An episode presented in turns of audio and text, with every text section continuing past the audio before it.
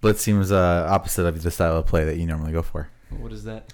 Just well, I guess it's kind of balls to the wall. I think I, me, I, I believe that the philosophy is that you play a little bit more patient. But I guess the idea of blitz is that you blitz, So right? so here was my thought process, right? I um we we played uh me and my buddy Greg, he's my he's my PC siege buddy, right?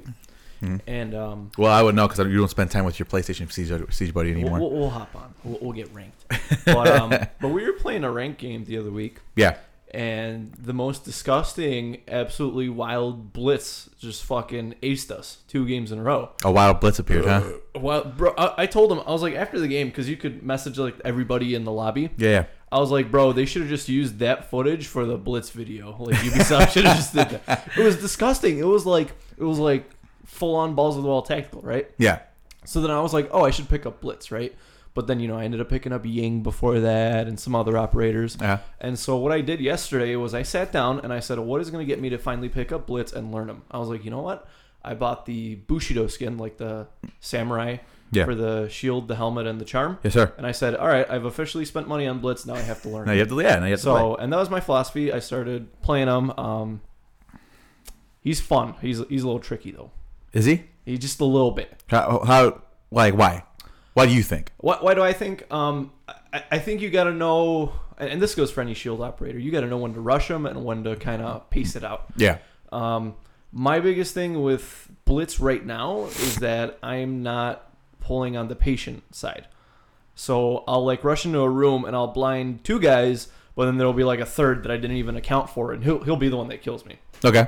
But that being said, I'm having some some fun with them.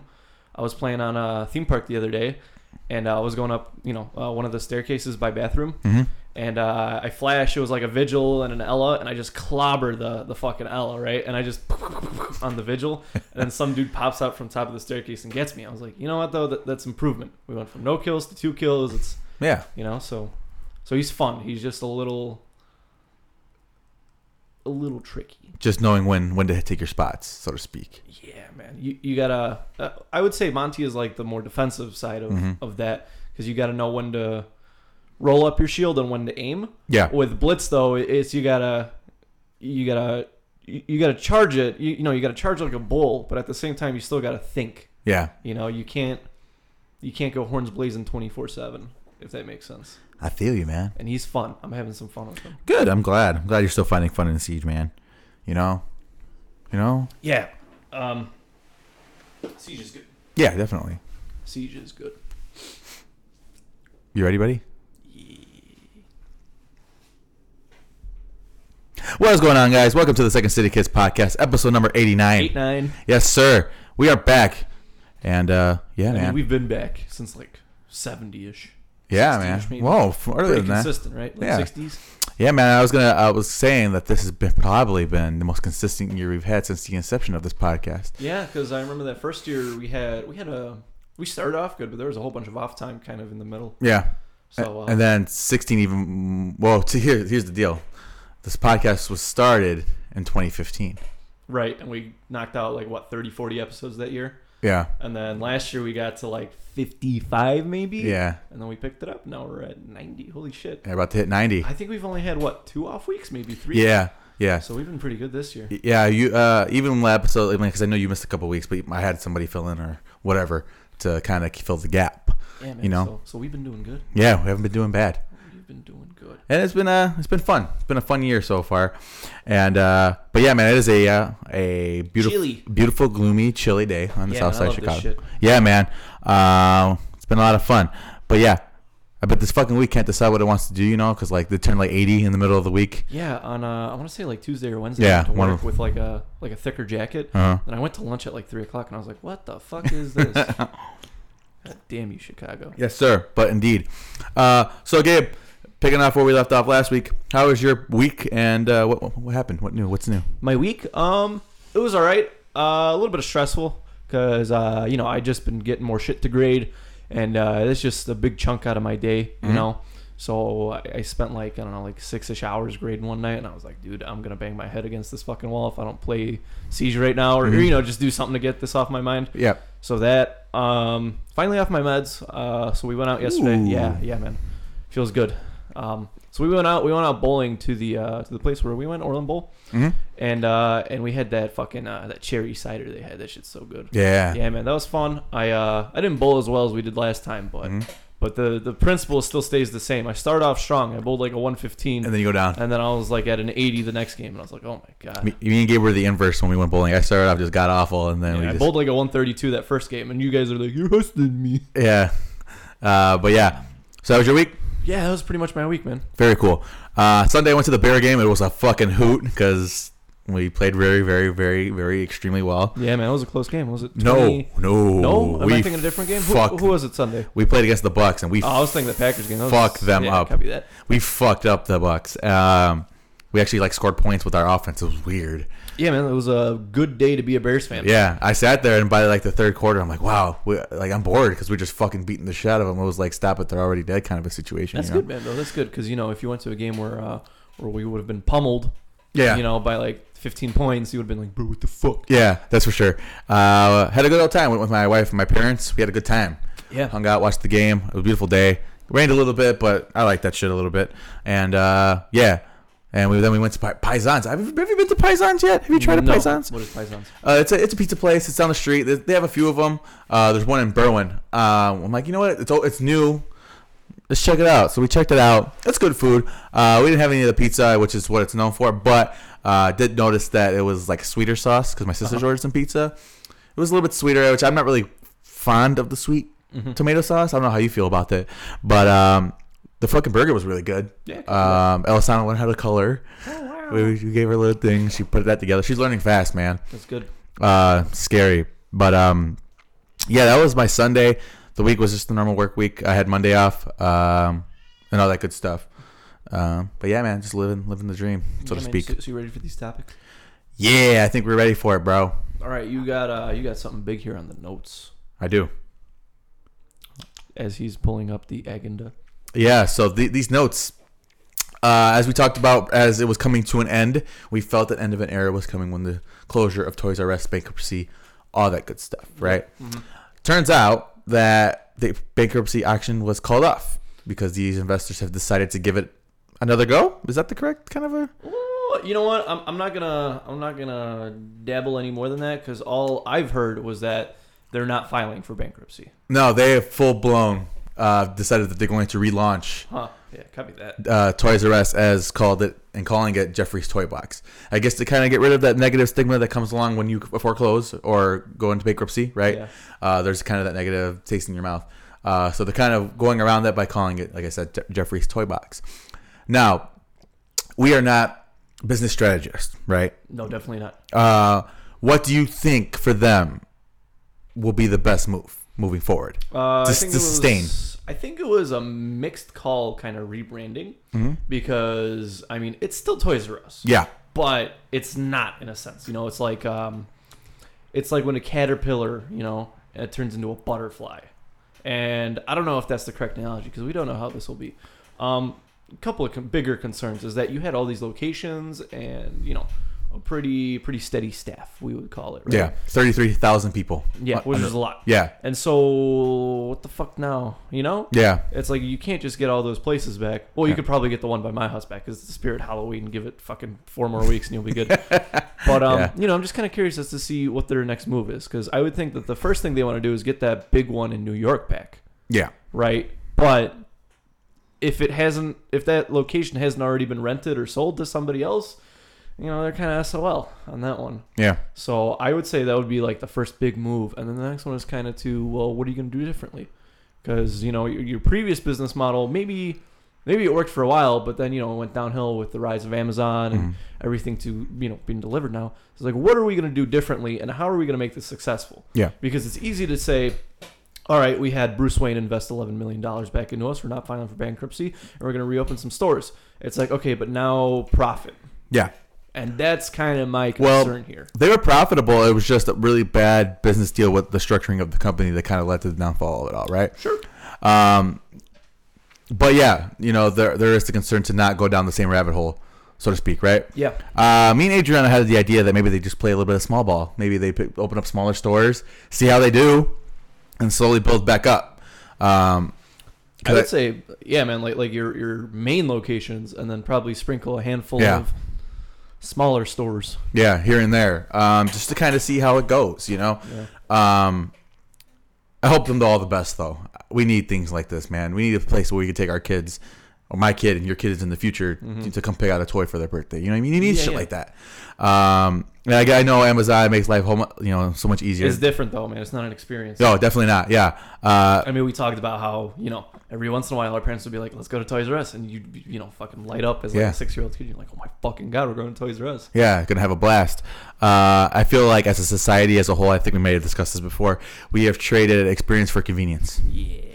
And um, it's kind of sad because these experiences are what form you as a person. You know Yeah, what I mean? These, absolutely. these are the things that you look forward to. These experiences, and it's only a matter of time before Amazon's selling concerts. and You don't even have to go anymore. You can just sit there and watch it on the TV screen or some shit like that. you know what I mean? That's just, I mean, they already offer that. Some places do.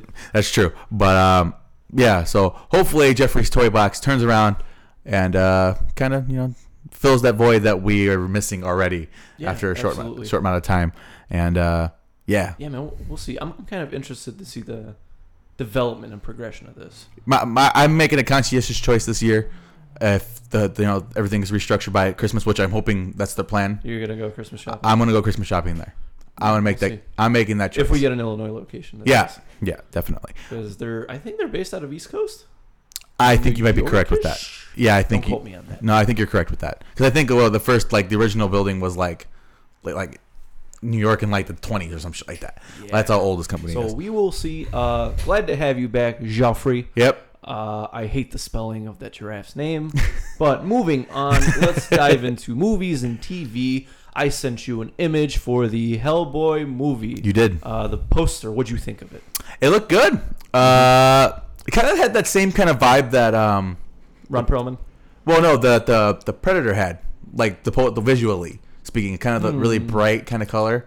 Um, I don't know if that's something To, that's to be fair though, Hellboy is red, yeah, and Predator is a darker tone. So yeah. No, you're right. I yeah. don't know if that was. I wouldn't call it a conscientious decision Yeah. to make it pop. Yeah. No, I know. I'm just saying. I don't. I'm thinking that the style may be something that, uh, maybe that's coming back. You know, the kind of the brighter, the 80s. yeah, the brighter, Yeah. poppier kind of, uh, in you your know, face. yeah, kind of look, which is cool. Because like I said, we talked about that previously, but I think the Dark Knight kind of ushered in this darker The tonality. gritty, yeah, The era of grit. yes, sir. Uh, so it's kind of cool. Uh, it looked good. I am looking forward to see what the footage looks like because I think Mhm. it's very important.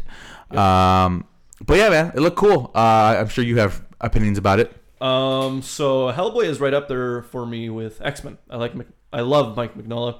I love all the Hellboy stuff. Uh, massive fan. That being said, I think David Harbour looks the part. Mhm. Um, I'm sure he can act the part too. He's a phenomenal actor. Yeah. Um, And this is um, the sheriff from Stranger Stranger, Things. Things. Okay, Yes, that is correct. making sure. And um, so I think I know which storyline it is. I'm not gonna give anything away because if you're a Hellboy fan, well, if you're a Hellboy fan, you should recognize that sword like right off the bat. But super pumped because if it is what I think it is, it's gonna be fucking balls to the wall. Is there a tagline or is it just called Hellboy? Uh, uh, it's called Hellboy. There was a, it, it wasn't like the tagline. It was like the like caption. Let's say, uh, I can't fucking remember what it was, but but yeah, it, the movie is just Hellboy. Yeah. That's all we got right now. But Okay. I'm super pumped. Um, glad to see Big Red back up on the screen. Yeah. Yeah, man, should be fun. Cool. Very cool. Uh, yeah, man. Like I said, I'm interested. We'll see. Um, a lot of stuff coming out soon. Uh, but yeah, man. Good stuff. Interested. So let's talk some uh, some Spoder, man. All right, so you put this on here, and I finally saw the trailer for this because I guess there was one prior, and I, in my head, interpreted it as like DLC for the game that just came out. I don't You know, know. that's what I thought it was too. But it's uh, it's an animated movie Yeah. called Into the Spider Verse, Done by Sony. done by Sony, where Miles Morales, or yeah, we're following the Miles Morales Spider Man, and um, so it looks very. I don't even know how to describe the style. It looks almost like paper art. Yeah, it? yeah. That's that's the way I would. I don't want to say claymation, but yeah, but paper art I think is I- i- probably. If, if paper art had a claymation version, yeah. where you're actively manipulating the paper, like South Park, but not crap. you know? yeah. So, uh, what, what'd you think, man? It, it wasn't a long trailer, but it did show a lot. Yeah, I think it was it was cute. Um, I like the spider pig thing. I think that was kind of funny. Yeah, uh, there was a lot of good stuff in that trailer. I like the idea of approaching Spider-Man from the Miles Morales standpoint. Yeah. because that I don't think that has been explored enough, Yeah, especially in film or animation form. hmm Um, I like the I love the intro where he was like, "Say I love you," and he's like, "Dad," you know, over the siren, he's like, "Say I love you." Yeah, son." yeah, yeah. that was funny. I thought that was great, and then I thought introducing Peter Parker, like an older version of Peter Yeah. Parker, was cool. And then seeing all the different Spider things and verses, and like we got Spider Gwen, which is the first time we get to see her in like a bigger sort of animation thing. Look, look really cool. Yeah, that's our that's our buddy Nick Polk's girl. Yeah. um, he, he loves Spider Gwen. So I'm I'm actually really excited for this thing. It's coming out on Christmas Day. Yep. Um, we will see. It's it's a different take. Yep. Um. I'm interested in the uh, Spider Noir, the the Spider Noir Spider Man. Ah, yes, yes, yes. I'm interested in him. He looks cool. So, um, I I'm curious to see what Sony is onto because I, I feel like this movie has potential. yeah, Oh, it definitely has potential. I, I just mean like um, you know, Spider Man's kind of a funny character to begin with, but I hope we don't over kidify it. You know what I'm saying? Because I think kind of the Spider Pig is meant to appeal to that, and I know that he is something that exists. I, I would say Spider Man, in a lot of sense and regard, is very the Batman of Marvel. Um, and that being so, we discussed the villains gallery, how Spider Man probably has the best villain gallery Yeah. of Marvel. yep. And my, my other point is that like Batman, you know, he could be interpreted in many many different ways, and like you know, you could get everything from Adam West Batman to Dark gritty Christopher Nolan Batman. Yeah. yeah. And I think Spider Man has the same sort of malleability because we've seen, you know, the serious Spider Man in, um, I would say like the Amazing Spider Man was kind of serious, Yeah. and you know we've seen the the most I would say accurate representation with Homecoming, Yeah. And then you know we've gotten this is kind of the goofiest almost in a way. So we will see. Spider Man is uh, Stan Lee's baby. That was that was his pride and joy for a while there. Yeah. And uh, I'm excited to see some different interpretations. Very cool. Yeah, it should be good. Um, the the animation style is very intriguing to me. I like it a lot. Yeah. Um, Something different, you know. see. Have you seen Kubo and the Two Strings? I have not. No, it ri- reminds me a bit of that animation stuff. Oh, okay, cool. But I believe that was claymation. That was yeah. Uh, but yeah, so I thought that was kind of cool. Moving on. So as we know, Venom dropped this weekend. Haven't seen it. I don't think you have either. Nope. Prob- I um, I had a buddy see it. He, he said he liked it. He enjoyed it. Um, that being said, he is not a, and we're not either. We're not film critics. He's not a film critic. But that being said, I believe we are more critical of what we watch and what we spend our money on. So, uh, I'm not going to see it in theaters. I've decided that. I will wait for it to come out on Redbox, Netflix, whatever it may be. I'll pick it up and watch it. Yep. And that has been my choice as a movie pass member to not waste one of my movies on, on Venom. Okay, copy that. I mean, I get it. I mean, it's it's despite negative reviews, it's looking to have the biggest October ever in in uh, cinema. So that's cool. I think that lasts as two weeks. Until we get Halloween. I think Halloween is going to break that. Uh, Uh, yeah, oh, definitely. Yeah, it's very. It's highly anticipated, and I'm not the only one talking about it.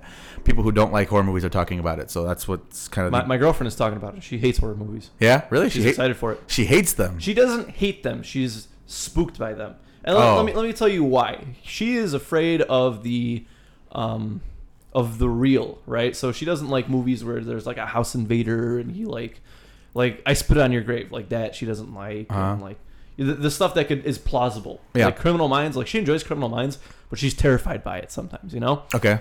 Uh, where in vice versa, I'm like spooked of like the like the you know the complete other side of the spectrum, like the Exorcist type of shit, or demon drags me to hell, or That's you know, those are the ones that get me too. I don't like. I don't like the demons because it's like Yeah. if somebody invades your house, you're I- like, yes, put me out of my fucking misery, please. but like, Yeah. I don't know. I, I think for us, it may be the fear of the unknown. I think that's what it might be. You know, I think that sums it up very well. Huh?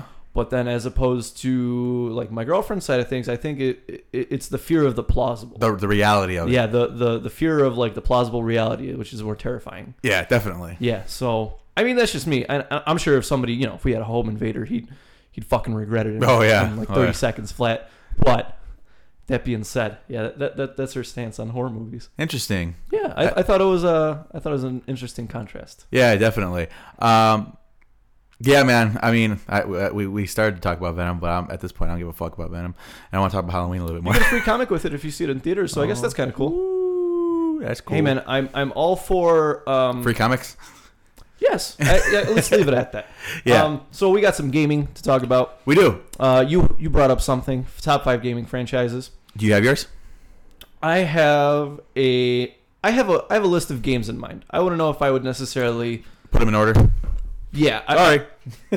Jacob just smacked the mic Yeah, I like think a they pimp it. named Slickback. I think they. I think they heard it. Um, that being said, I, I have these games in mind. and I think there might be like one or two kind of franchises. And I think there's a, a lot of standalone games that kind of really spoke to me. I mean, so I'll, I'll let you go first. we can do whatever you want, man. It, it Sure. works.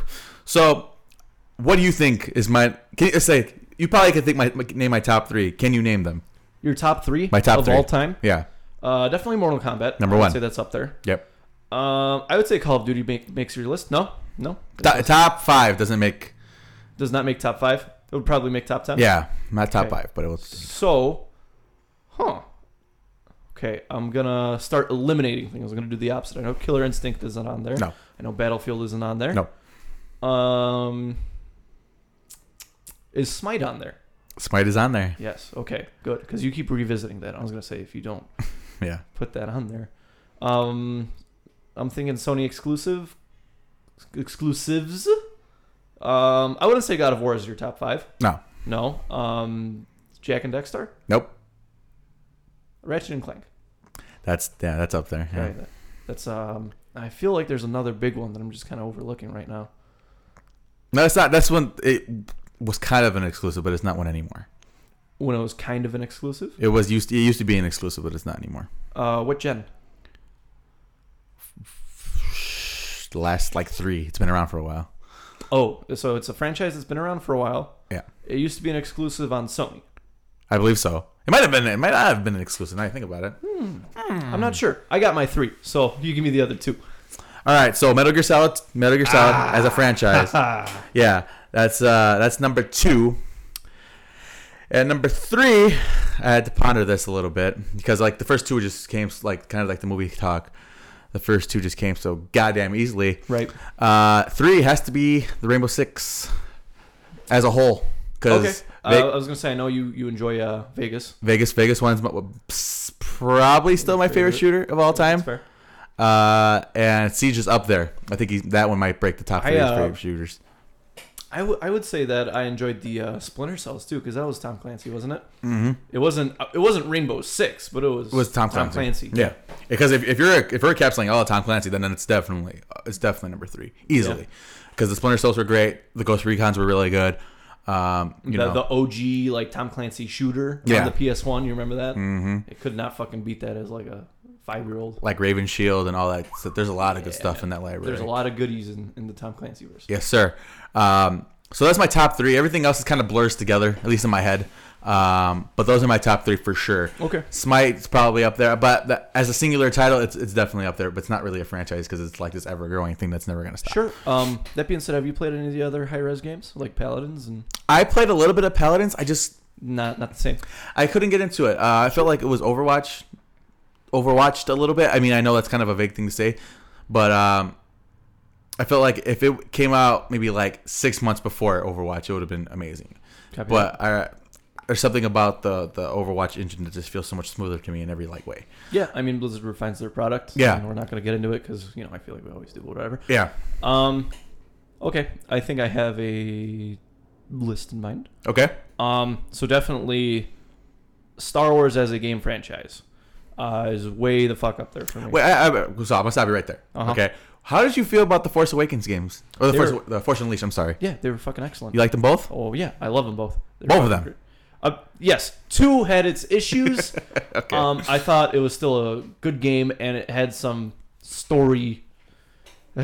yeah, but I still enjoyed it overall. Okay, I don't enough. think it was bad enough for it to ruin Force Unleashed. okay. That being said, some of my favorite games of all time, Knights of the Old Republic 1 and 2, it's still probably fucking number one for me, you know, 10, 15 years later. Uh, both Battlefields, uh, the OG ones, Battlefield 1 and 2, fucking great. Oh yeah. Uh, Battlefield 2 has a resurrected community on PC, so I might just hop back into that. uh, we have the Clone Wars game, which is fucking great. Uh, like you said, the Force Unleashed, uh, Bounty Hunter. You remember Bounty Hunter? I do. uh, Starfighter. Then we have Star Wars Galaxies. I played that uh, right before the right before the Jedi came out. The Jedi completely broke the fucking game. Yeah. So I played that for a bit. Um, and that's like five games that kind of encapsulated most of my childhood, man. Uh-huh. You know, so th- that's definitely up there for me. That being said, uh, Jet Set Radio is up there. Are you familiar with Jet Set Radio? Yes. Yeah. Um, big part, and I still bump that soundtrack because it's so fucking tantalizing. Oh, dude, I fucking. I'm sorry. Keep keep going. I missed a major fucking thing. Keep going. I'm sorry. I just one just hit me in the fucking right between the eyes. Go ahead. Yeah. Sorry. Sure. So I think it's time for my yearly playthrough of that. Um, Call of Duty's up there, and here's why. Uh, just because the sheer amount of time and fun dedicated um, into that game. That's fair. Because I picked up Call of Duty when two was around, uh, on like the end cycle of two, three ish, around that era. Three was weird. Two was good. Um, two, two had had some fucking phenomenal AI level design and all that good Mhm. stuff. But It was. It's so good that they're ripping off maps to this day from that Yeah. era. and then four came out, and it completely revolutionized multiplayer. Completely revolutionized how you play games, and hmm you know, It became the juggernaut after that. yeah, absolutely. And it, you know, it's hard to kind of get that back because it was the it was really the first of its kind. Yeah. Um, so you know, Call of Duty kind of has to be up there because I've put a lot of time, money, hours into four, Modern Warfare two, the Black Ops, well, one and two, and oh, and World at War. Can't forget World at War. Uh, and don't forget about uh, your your secret favorite. Uh, Infinite oh, Infinite Warfare. yeah. I um, I, I enjoy Infinite Warfare. I know. I don't know if it's something that I'd go back and rebuy, like Call of Duty Four. Bought it once, sold the disc, rebought the disc, uh, still have that disc, and then you know rebought it for current gen. So Yeah. I bought that game a total of three times. Hey. World at War probably twice too, because Mm-hmm. you know it comes and goes. But Infinite Warfare's, I, I had fun with it, Yeah. and we'll see how Black Ops Four turns out. I'm not completely opposed to getting it, Me either. but I'm I'm kind of wary, hmm you know. Um, shit, I think I totally forgot my next one. I'm sorry, dude. Ooh. Halo. Halo, Uh, the Halo okay. series is something I grew up with. Nice. I played Halo One when that shit came out, and that was fucking excellent. I still keep up with um, I don't I don't want to say the games, but I keep up with a lot of the lore and a lot of the extra stuff outside of the games. And I think Halo has one of the best um,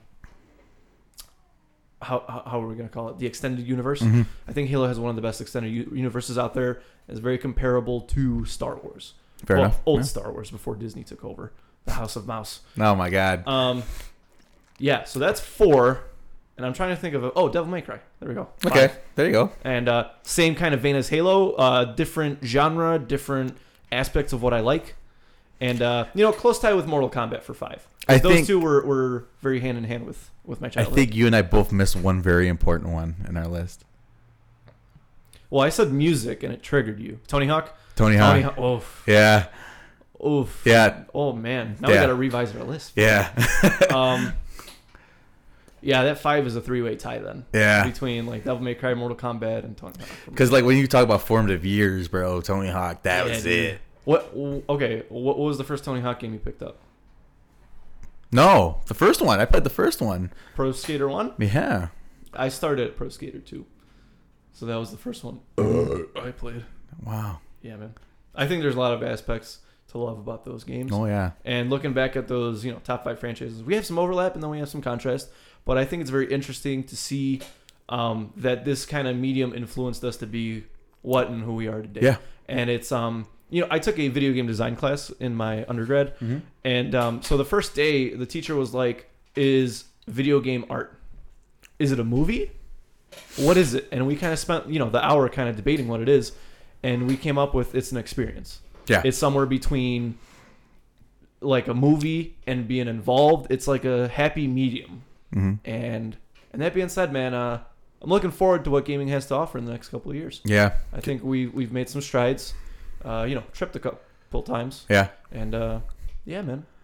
Definitely. Um, one that I didn't include on the list uh, because right now Honorable now, mention. well, right now it's it's it's not a, a franchise yet. It is a singular title that is to me the greatest game ever made. Is The Last of Us. Mm. Not a franchise yet. Still, Okay. still only one. And granted, they have the comic books and stuff like that, but still only one game. Um, if two is anything close to it, this will probably crack top three. Um, and it's important to note that Naughty Dog took their time with it. Um, now, and God of War was an honorable mention. That was up there. Yeah, uh, I think God of War was maybe bigger for you than it was for me Mm-hmm. because I was always a passive God of War guy. Mm-hmm. I, I never, I had a PlayStation One, but you know, God of War, the first one came out for PS2, Two. Mhm. and then God of War Three was like the PS3 launch title. If I, you know, Yeah, I think that's correct. Yeah. And um, and I remember watching those games and kind of playing them. Um, but you know, I kind of grew up with an Xbox and Yeah. a 360. Well, I think it's fair to say that um, the stories of God of, from God of War has always been good, right? Yeah. Um, but gameplay wise, for me, and I mentioned this during the God of War review this year, that it was just always kind of Mindless hacking. yeah, kind of. Uh, there's nothing wrong with that at all. I mean, obviously they have the abilities in there and stuff like that, but the whole thing, the whole experience took a mind of its a completely different level with the new one. Um, Uh, the gameplay along with Kratos matured. yeah, yeah, definitely. Um, the story was even a little less vengeance, vengeance uh, but um, I think that was kind of the appeal of the early God of Wars, though. oh yeah, definitely. Stab his eyes out. Yeah, definitely. But um, yeah, it's just, that's definitely up there. Uh, but yeah, man, Tony Hawk, I'm gonna have to find a way to slip that in somewhere. Yeah, man. Uh, may- maybe we should come back to this at a later time. Yeah. Because there's some uh, games to be released and included, and maybe some revisions to be. Yes, made. sir. So, uh, talk to me about this uh, PSX. So PSX is the PlayStation Experience, right? Um, it's their own little E3 that they have in December, closer to the holiday season, so they get you fucking hyped, right? Okay. Uh, they canceled that this year. There is no PSX this year. Uh, the rationale reasoning behind it is that we are not cooked enough. None of our main projects are ready for that. Um, now everybody kind of looked looked at it as kind of admitting a sign of defeat, but like admitting defeat, so to speak. But I look at it and it's like, well, they don't have anything to show. Why have it? Why why have it so people can fucking have a fit about how they didn't show anything? That there's the uh, yeah, man. I think they they held their cards for E3 because you know you kind of have to, Mm-hmm. and um, I think that's a perfectly fair gesture. They're like, hey, you know what? Uh, there's nothing really exciting. You know, you're gonna fly out to what I'm assuming L.A. Yeah, I think so. Cali, yeah. somewhere in Cali. You're gonna fly out for what a three day event Mhm. to you know kind of see more of the same. Yeah. I think, I think some people could interpret that as the dog showing its belly and kind of submitting. I think that's um, I think that was a very mature move of Sony. Yeah. How they're like, well, you know what? Um, maybe next year. We're not ready. We're not ready. We got I- some time. I think that's okay Yeah. because you're you're absolutely right. If I paid good money to throw in tickets, you know, somewhere to stay, food, airfare, and you know all the other expenses, and I'm like, well, they didn't fucking show anything, I would have been upset. Yeah. So But I think that for me, uh, I don't understand why they did they do these things anyways. Why Microsoft did their own keynote thing too. I don't understand it. E3 was meant. That's what E3 is meant for, right? Well, Microsoft can bundle it in with all their other stuff, like their computer shit, That's true. and they could just have like a whole stage or a panel dedicated to the games. yeah. You know, and Microsoft can sure as shit get away with that. Yeah. Sony, on the other hand, we're gonna have like a TV convention, Yeah. That's true. uh, surround sound. and- Maybe maybe a phone or two. Maybe. Do they even do phones? No, I I haven't heard any Sony phones since like the Ericsson. Oh. So yeah, man. So Sony, bold move, Sony. Um, that being said, I don't think it's like in politically incorrect to have your own kind of convention. Yeah. Do you? You're a multi-billion-dollar company. Yeah. But you know, that being said, Microsoft can definitely have way more fucking leeway To talk about. in that aspect. Yeah, because they're you know new new tablets, new laptops, new software, uh, new hardware, and that's just the fucking brink of it. You know, Yeah. that's just the tip of the iceberg. That's true. Um, I think for me, it just amps up what E3 this, this year coming up has to offer. Yeah, 'Cause they're, they're all- holding their cards. Yeah, like you said, they're holding their cards closer to their chest, and they're like, hopefully they blow the fucking doors off E3 this year. Because I, I think you know th- this year was kind of even between the two of them. Yeah. Well, well the three of them, I guess, because you can count Nintendo and all that. It's kind of in between. You know, everybody was kind of you know good. It was an all right year for everybody, but it wasn't fucking mind blowing. Like the remember the year where fucking the PlayStation 4 was coming out, all the new consoles were coming out. That shit was like, holy Yeah. fuck. Guns Uh, ablazing. yeah, yeah, exactly. Uh, now we're in the Cold War aspect of this thing. where they're just calling each other's bluffs. Yeah, definitely. So I just thought that was interesting to talk about. Um, so we actually ended up talking about it longer than I thought we would. I thought you'd been like, "Oh, cool." Yeah, had some uh, had some extra input. So uh, this week I sent you a short little snippet of a video that. Uh, oh, let me just fucking dive right into it. So a developer, Rocksteady, Rocks- may or, may or may not be developing a game, a Harry Potter RPG game. Excellent. Um, I didn't know. I honestly, God didn't know what your reaction to it would be because I saw it and I was like, I fucking love it. I need this. hmm I sent it to you, and I'm glad you had a positive reaction because I think this is just what we need. Yep. Um. Okay. So Rocksteady is the company behind the Batman Arkham games. Yep, absolutely. Uh. So they've done obviously and they've experience with open world, Yeah. and uh, you know, taking care of characters that you love. You know. Uh, so this is not to mention to say that it is a Harry Potter thing because it could be just in the universe. You know what I mean? Yeah, absolutely. Which I kind of hope it is. I really don't want to deal with Harry Potter. Hopefully, it's like in the past So or something like I, that. I actually have some uh, I have some thought on that. okay. But uh, but I'm gonna let you wrap up with Rocksteady because I know you got some words. Yeah, I, I love them. I think they do a great job. Good stuff. Yeah, definitely good stuff. They do a, a good job overall. I, I will say, me, me, I grant it, maybe they needed time for the property to cool down a little bit. Maybe a year or two too late. You know what I mean? Because Harry Potter's not as hype as it was. You, you don't think so? No, no, no, no, no. Um, have you played a Harry Potter game? Any of them? Uh, I played like the very first one on PC. Like it was like a Yeah, way back in the day. Yeah. I've had I don't know maybe four Harry Potter games throughout the years. So I had like Sorcerer's Stone and Chamber of Secrets on the PlayStation Oh, the One. movie tie-in ones. Okay. Yeah, the movie tie-in ones. And I had Prisoner of Azkaban and, and I want to say Goblet of Fire on like the Xbox. Uh-huh. They were pretty decent. Um, they weren't anything to write Th- home their about. movie. Their movie. Yeah, but they were Yeah. pretty good for the time and the hardware and uh, you know, you ever seen that image of Hagrid in like the, the PS1 graphics? That's perfection. that is the male body. This is this is He looks, perfection. he looks like a Christmas tree. So here's here's what's gonna happen with this game. All right. We're getting the Crimes of Grindelwald in November. Yep.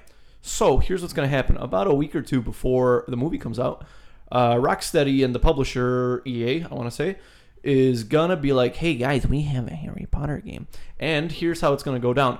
You're not in the Potter timeline. It's actually before that. So you might actually end up interacting with like Voldemort. Salem. Uh, what's Oh, way before then. You're talking about way what? before that? I'm talking like Salazar Slytherin. Uh, no, no, no, no, no. Uh, what's his name from um, Fantastic Beasts? The main character. Oh, uh, Newt Scamander. yeah, Newt Newt Scamander. Scamander, and I, I think it'll be closer to that timeline. Yeah, yeah, yeah. That being said, the snippet I sent you, it didn't look half baked. It didn't look like, oh, this is something we did. Yeah. in like our free time. This looks like an almost ready product. Yeah. And that being said, I'm super excited because I want to get sorted into a fucking house. I want to learn spells and that stuff. And if it's in the vein of um of like I don't want to say MMO because that would be a bit of a stretch, you know, like World of Warcraft. But um, if it's like multiplayer online, I'm kind of I'm curious to see how everything unfolds and you know the story told with this Think you could pick like a faction or something like that? faction. Yeah. You mean like a Hogwarts house? No, I mean like I don't know. Maybe like it throughout the story, your character ages and they come like at a full blown like adult wizard at the end. And you get to fuck around with. Yeah, I don't know, man. I don't know what to Grindelwald. expect. I'm, I'm I'm excited for it though. I love the RPG aspect of gaming, Yeah. the genre, I should say. But this looks really good. Yeah, it I'm does. pumped, and um, we'll we'll keep you guys posted with details as they come out. Mm-hmm. But I'm excited, man. I think the the what what fucking got me amped was the customizing aspect. Look, it looks like it was an yeah, in, in depth. that's easily my favorite part of any like RPG like that. Yeah, man. the, the in depth. It actually looked like oh, you can't just pick guy or girl and here you go. And it's like no, you you, can fucking make your character. you make your character. I'm hoping you get to do something similar with like your spell sets and, Mhm. you know stuff as you go along the line. Some more defensive minded wizards, some more offensive minded wizards. yeah, man, and uh, the that nine v nine Quidditch game. That's gonna be Ooh, fun. I even fucking think about Or is it that. seven? I think it's seven. Seven. I think it's seven. Yeah. Might be seven because Do you remember? Have you? Did you play the Harry Potter Quidditch game when it came out? Uh, was it like specifically Quidditch? Yeah, No. Dude, it was fucking awesome. Yeah, but that'll be fun, man. If we could get like an 18 player online Quidditch game going, Mm. you know, aside from the whole fact that Quidditch is fucking broken and J.K. Rowling has never seen a sports game in her life, I think it should be fun. um, what What is your philosophy behind that? Why is it the broken? snitch is bullshit. It is 110% bullshit. Well, you could get You were literally having 16 people on the field. just for one person to. Ju- yeah, just for one person to go, hey, cut it, we win. This is bullshit. Well, just because you you could catch- you could score the snitch is like what 100 points. Hundred points. You, that means you could have everybody else score 10 goals and then one asshole catches the snitch, ties it, and wins the tie because the snitch gets priority over 10 goals. And it's I, I just think the snitch is bullshit. I think uh, there is a, a legitimate time limit thing that they should put into the regulation of Quidditch. Because think about that. You're right, right? And let's think about it. In the whole Goblet of Fire storyline, they had the Quidditch World Cup. How long were those fucking games? That's a good question. Because you know, like you you're not going through a Quidditch World Cup in two days. That's not gonna happen. You know what I mean? This is like I mean, unless these games are like an hour apiece. that's what I'm saying. There has to be If there was like a time window on the snitch, if there was like a minute or two time window, you know, that I think that would bring in some interesting gameplay to Quidditch. Because then when the snitch goes up, like let's say it's like a firework in the back or something, and you know that's when you know the snitch is out. Then everybody kind of switches objectives, Mm-hmm. and it's like, all right, well, uh, let's fuck with the other guy's seeker so he doesn't get it. Yeah. And it would go from who can score more points to who can cock block the other team. Yeah. And you know, you got those two minutes, so it's like, well, what do we balance? How many guys do we get fucking with the seeker, and how many guys do we still got trying to score goals? Yeah. I think that would be an interesting dynamic. But kind of having the snitch out there, out and about, is kind of bullshit. Yeah. Also, what's the parameters that keeps the snitch within the playing field? There are no parameters. The snitch fucking took Potter. Till the fucking Mars almost. It, we watched Prisoner of Azkaban the other day, and it took him so far up into the atmosphere that his fucking broom yeah. started freezing. yeah. I'm like, what, bro? Is this thing trying to kill you?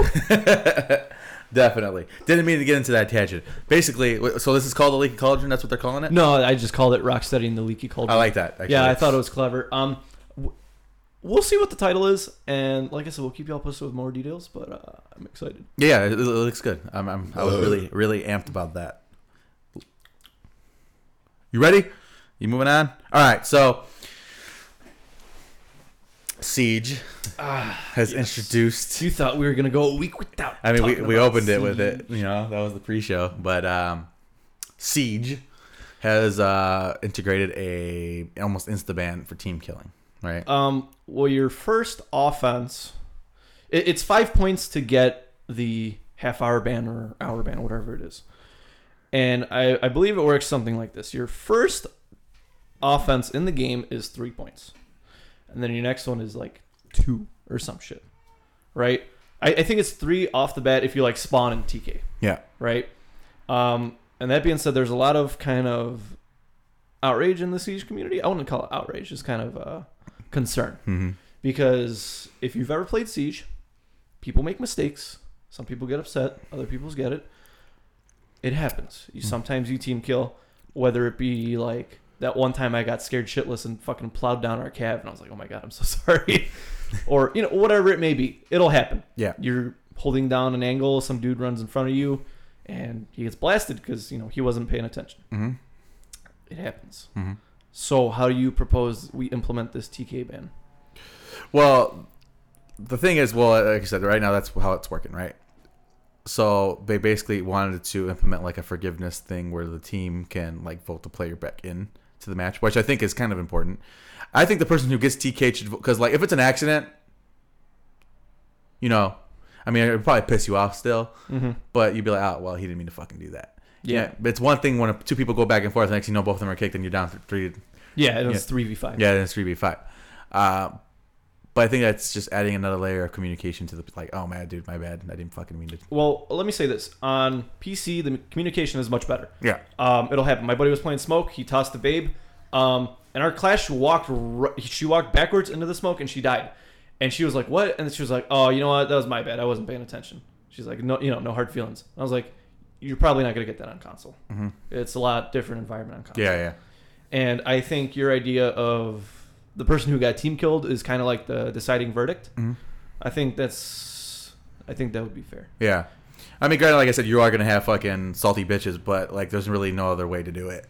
it's a very delicate balance, man. I the idea I had was um that that team kill that accumulates you to that five points, like that first one, then there's the vote, and it's like, do we kick him out? Yes or no? And you know, you, we kick him out. All right, he's gone.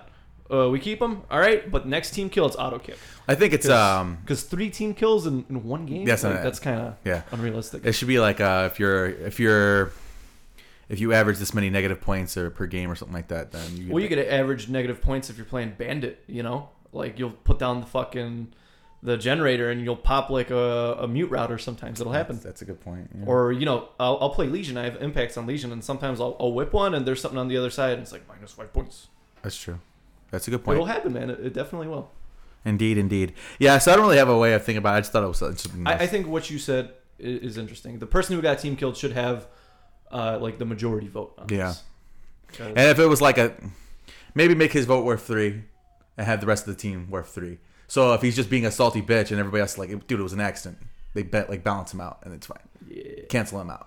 You know what I mean? My kid's upset, but um, yeah, that's just something I want. You know, I thought that was kind of interesting. All right, Gabe, you ready to move on to the games? You got anything this week? Yes, I got two games this week. We're gonna play uh, some Where on Earth. Mm-hmm. Let me pull up my motherfucking list. Okay, we're on Earth. Uh, we're sticking to bands this time. Sweet. So we're gonna keep it nice and easy on you. Uh, so going from least difficult to more, most difficult. Where on Earth is Cradle of Filth from? Uh, they're Finnish, aren't they?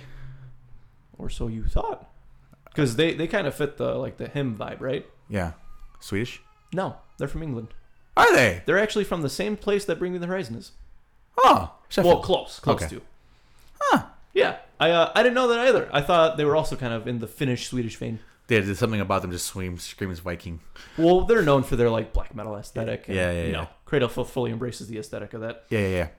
Okay, uh, they actually this band actually dropped an album on Friday called Electric Messiah, which I'm going to give a review of next week. Nice. Um, so High on Fire, where are they from? High on fire. High on fire. High on fire. High on fire. High Yep. on fire. Yes, sir. Easily my favorite consistent Kuma's burger as well. I am not super familiar with them. You're not them. super familiar with them? Mm-mm. What if I told you they were like stoner dad metal? California. Yeah, there you go, Oakland, Cali. Okay. Where the first uh, distillery opened up. nice. Good stuff. After the burial, you know them. They're um Band that needs no introduction. after the burial. After the burial. They're Australian. Are they? I thought so. No, They're not. no, they're fucking not. They're not really. Yeah, Where they from? really, they're not. They're from the good old U.S. of A. Are they? Yeah. Does it, Uh, what are the you want to take? A, you want to take a guess on where? Hmm. Think. Uh, think malls. Malls. Yeah. Malls. Yeah, malls. Minnesota. Yeah, they're from Minneapolis, Minnesota. Really? Minnesota. Does one of their guys have an accent? I feel like one The of their. Vikings. I'm just saying, like, I feel like one of their guitar players had like. Minneapolis, Minnesota. Maybe. I never spoken to any of them.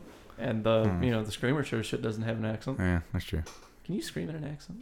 You probably. Uh, yeah, probably. Yeah. All right. Um. Next band. Um. The first album being their best album, Wolfmother.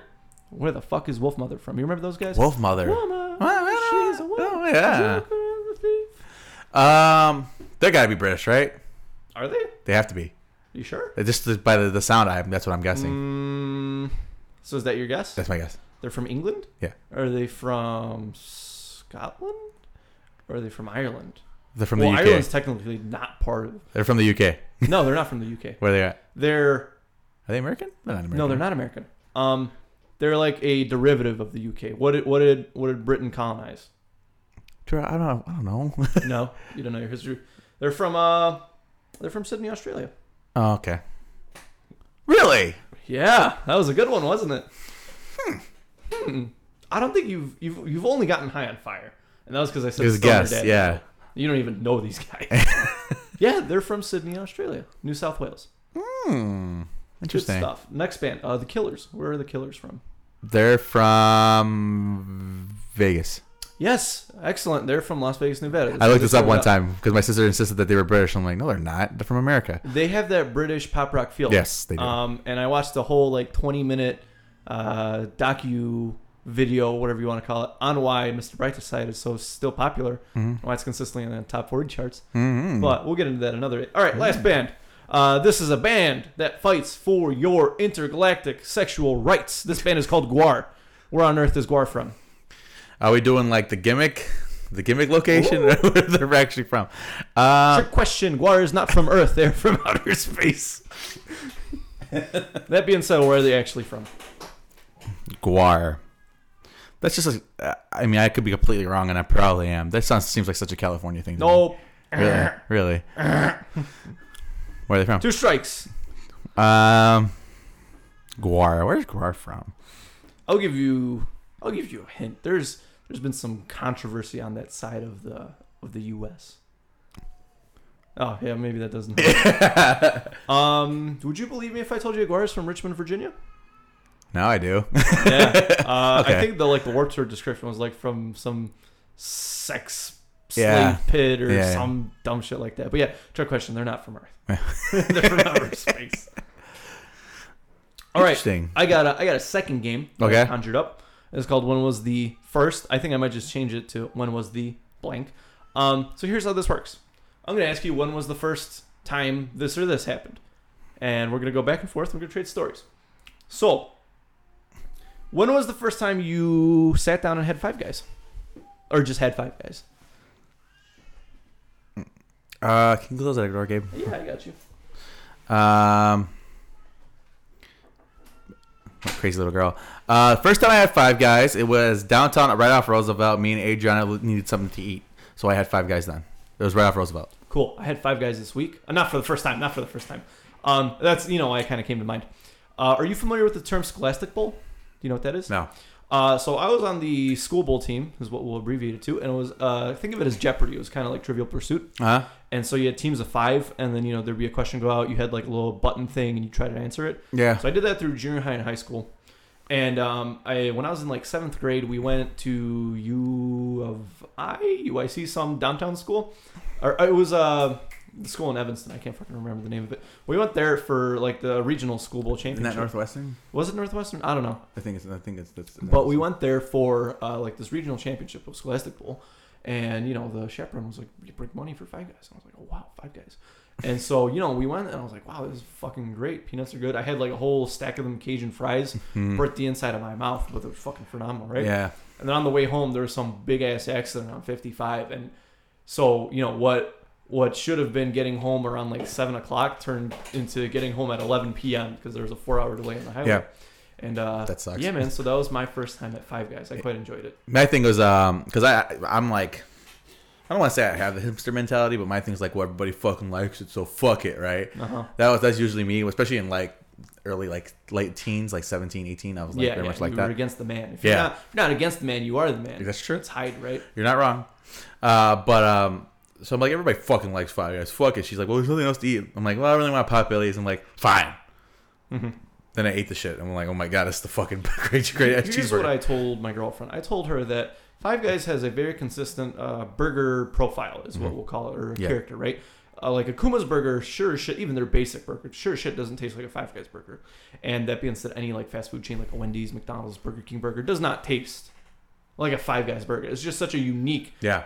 Thing to have a Five Guys burger. Yep. you know and i was like they pull this off every single time because every single time we go i'm like we sit down and we slam the food and i'm like wow i forgot how good this was Mhm. and she says we say this every fucking time and i was like yeah because it's fucking it's good food It's good food. uh, but then it's like you almost like shelve it in the back of your mind because Mhm. you know, you're gonna go to five guys like five times a week Yeah, you're right. you know and i think they're good at the consistency portion and the like the character the uniqueness of the burger hmm because nothing tastes like a Five Guys burger, and Five Guys burger doesn't taste like anything but itself. That's true. And I think that's that's a good kind of business model. Very cool. Yeah. Uh, that being said, I think you passed the bug to me. I had Chipotle three times this week. Oh yeah. Yeah, yeah. All right, next up. Uh, so when was the first time you successfully pulled off a fatality? Successfully pull out a fatality. Yeah. It was an accident. It Was it an accident? It was an accident. Legitimately, the very. This is the. I don't know if it's the first one, but it's the first one I remember. Mm-hmm. The first fatality that I pulled off was an accident. It was on Mortal Kombat 4 on the N64. Okay. And like I said, I was just fucking mashing shit because I'm like, oh, I don't know any, right? Because I think 4 just came out. I don't know any. And it was with Sub Zero. And I pulled out the fucking classic spine rip fatality on Mortal Kombat 4. Very cool. Um, my first accidental was on Ultimate Three. It was a uh, bestiality, Mm. right? When you A- turn into eh, the eh, animal, a- and I was just mashing. It was an animality. animality. That's what it was. Bestiality, something else. So, whoops. uh, it was an animality, Yeah. right? And that was an accident. But uh, the first purposeful one I ever remember, and I still remember the combination for it, was on Deadly Alliance with Sub Zero, in fact. And it was down up back A. I can't remember the, you know, X if you're on PlayStation, but it was down up back A on the Xbox. And I can't remember what the fucking fatality was, but I pulled it off and I felt like hot on shit. Deadly Alliance? Yeah, on Deadly Alliance. I think Sub-Zero. Deadly Alliance only had one, so it would be the full the full skeleton rip. Yeah, the full skeleton rip sounds sounds about right. But yeah, that was my first. Weird. Yeah, I I, I think it's kind of funny because I don't really fuck with Sub Zero like that. I, know fuck. you do. I fuck with. I was always like a that. Scorpion guy, Yeah. but this was like the first fatality because I looked at the list. I'm like, well, if he has the shortest one, I guess we're gonna do it. I had one of those. Um, you remember those cheat books you used to get? Yeah, Yeah, we I used to go on. uh Let me think if I can remember the name of the website. cheatcodes.com or something. No, it was like Planet Cheat or something like that. Yeah, there was a whole bunch of them out there, man. Mhm. I used to actually have some physical copies of them books. Oh, really? Yeah, so that was a good old days type. Crime. All right. Um. So this next one is kind of gonna lead into our stuff. What? When was the first time slash the first song you ever heard from Bring Me the Horizon?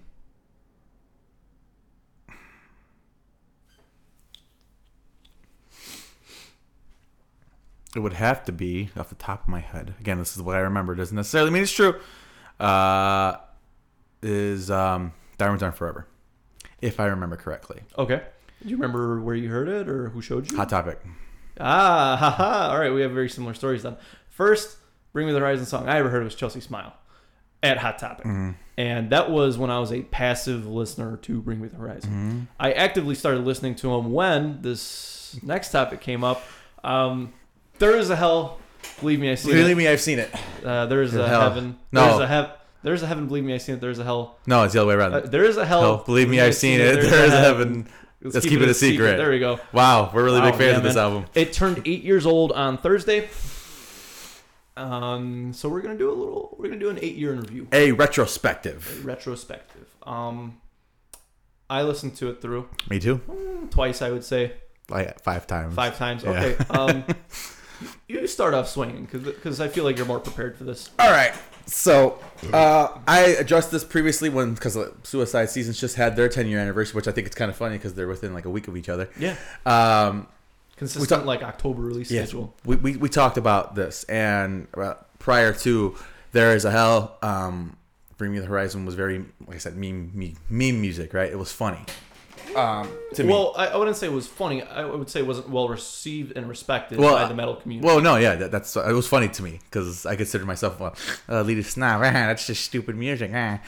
Um, right. So when the new album, that new album dropped, you know, everybody was like, "Man, this fucking shit is so fucking good." Like people that I like knew and like respected opinions. I'm like, it's fucking Bring Me the Horizon, dude. It can't be that good, right? So um, I sat on it almost immediately. I'm like, whatever. I'll get to it when I fucking get to it. It's fucking the Horizon. I'm not gonna take this shit seriously. yeah, they're not uh like Yeah. years ahead of us. They're not going anywhere. Yeah, they're not. They're not a priority, right? Um, and then I recall, I was in high school. hmm I recall uh, before I went to school one day, before I packed up my shit and went to, went to, took a train to school. I'm like, all right, let me download this fucking shit. All right. So I downloaded it. hmm And I'm like, all right, cool. Hop on the green, uh, the, or- the what's it called the orange line at Kedzie. Let's fucking go. Let's see. Let's see if it's any good at all. Because it's not. Of course, it's not. Then I played. I ran around the loop three times. Yeah, I'm just bumping it. I just, I'm like, Just straight repeat. yeah, I'm the, the, the loop's what like an hour, yeah, about an hour, about an hour. So Yeah. you probably bumped it like twice, two or three times two or probably. three times. Yeah. I didn't even go to school that day, to be honest. Ooh. Yeah. Um, it was like, what the, What the fuck is that? yeah, what, what, What? Is this quality? What? who did like, what, What is this? What gives them the right to fucking make this fucking ridiculously heavy Gives you the right, Oliver Sykes? to make this ridiculously heavy, ridiculously beautiful, well constructed piece of music? Like what the fuck? Yep. Who are you? This is not the same band. So this was your first time listening to There Is a Hell. Yeah. Um. Sorry, mom. Now it's eight years later. Yeah. 2018. What do you think of the album now? It is a masterpiece from top to bottom. Top to bottom. This this I mark this as the outside of my personal favorites because there's a little bit of bias there. Uh, as far as albums, I mark this as the place where metalcore music was became art. You so know- it kind of transcended music and it became almost like a story, like a vision. Mm. Yeah. Yeah. Um, like I said, this could be just me, but it, it's it's like th- this is something. This style of music is something that to be to be taken extremely seriously. I wouldn't say style. Maybe this example. Yeah, that there is possibility for this stu- for this stuff to be done extremely well and extremely uh, well crafted with great musicianship. Yeah. Um, and I listened to it again, and I still get that feeling. Yeah. You still get chills listening to it? Yeah, I think I'm like, man, I'm like, I was, you know, well, not 10, eight years ago, so I was, I was 17 years old, 16 years old at the time, right? I'm like, you know what I mean? I'm like, maybe I grew out of it because I haven't listened to the album in full in a long time. I haven't listened to Bring Me the Horizon in a long time because of the whole recent stuff, and it's just like, whatever. Um, and I listened to it again. I'm like, it's still there. That shit. It's, Uh, the magic is still there. it still speaks to me. I don't know what it is. I can't tell you. It's an it's an intangible thing. I get you. Um, I think, um, kind of working off that, I think it's a combination of all sorts of factors. the instrumentals, the atmosphere, the synths, the delivery, uh, the lyrical value, Mm-hmm. uh, the weight of everything. I think a lot of a lot of the instrumentals are given the same weight as Oli's voice. Like Mm-hmm. they very um, complement it in a almost like a directorial point of view. Yeah. Where like the the line being delivered complements the camera angle or the shot, if that makes sense. But musically, Yeah. Um. And just like I said, listen to it again. It's just like wow, fucking a. Um. still there. So you still love the album. A hundred percent. Um.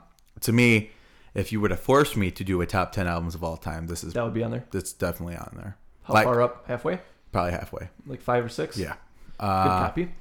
So, man, they the, they ex- exceeded everybody's expect- expectations, uh, and to me, it kind of changed the landscape on which that I feel, for me personally, and for I think like a, a large majority of the people who are around during that time, changed the opinions of what that music can be.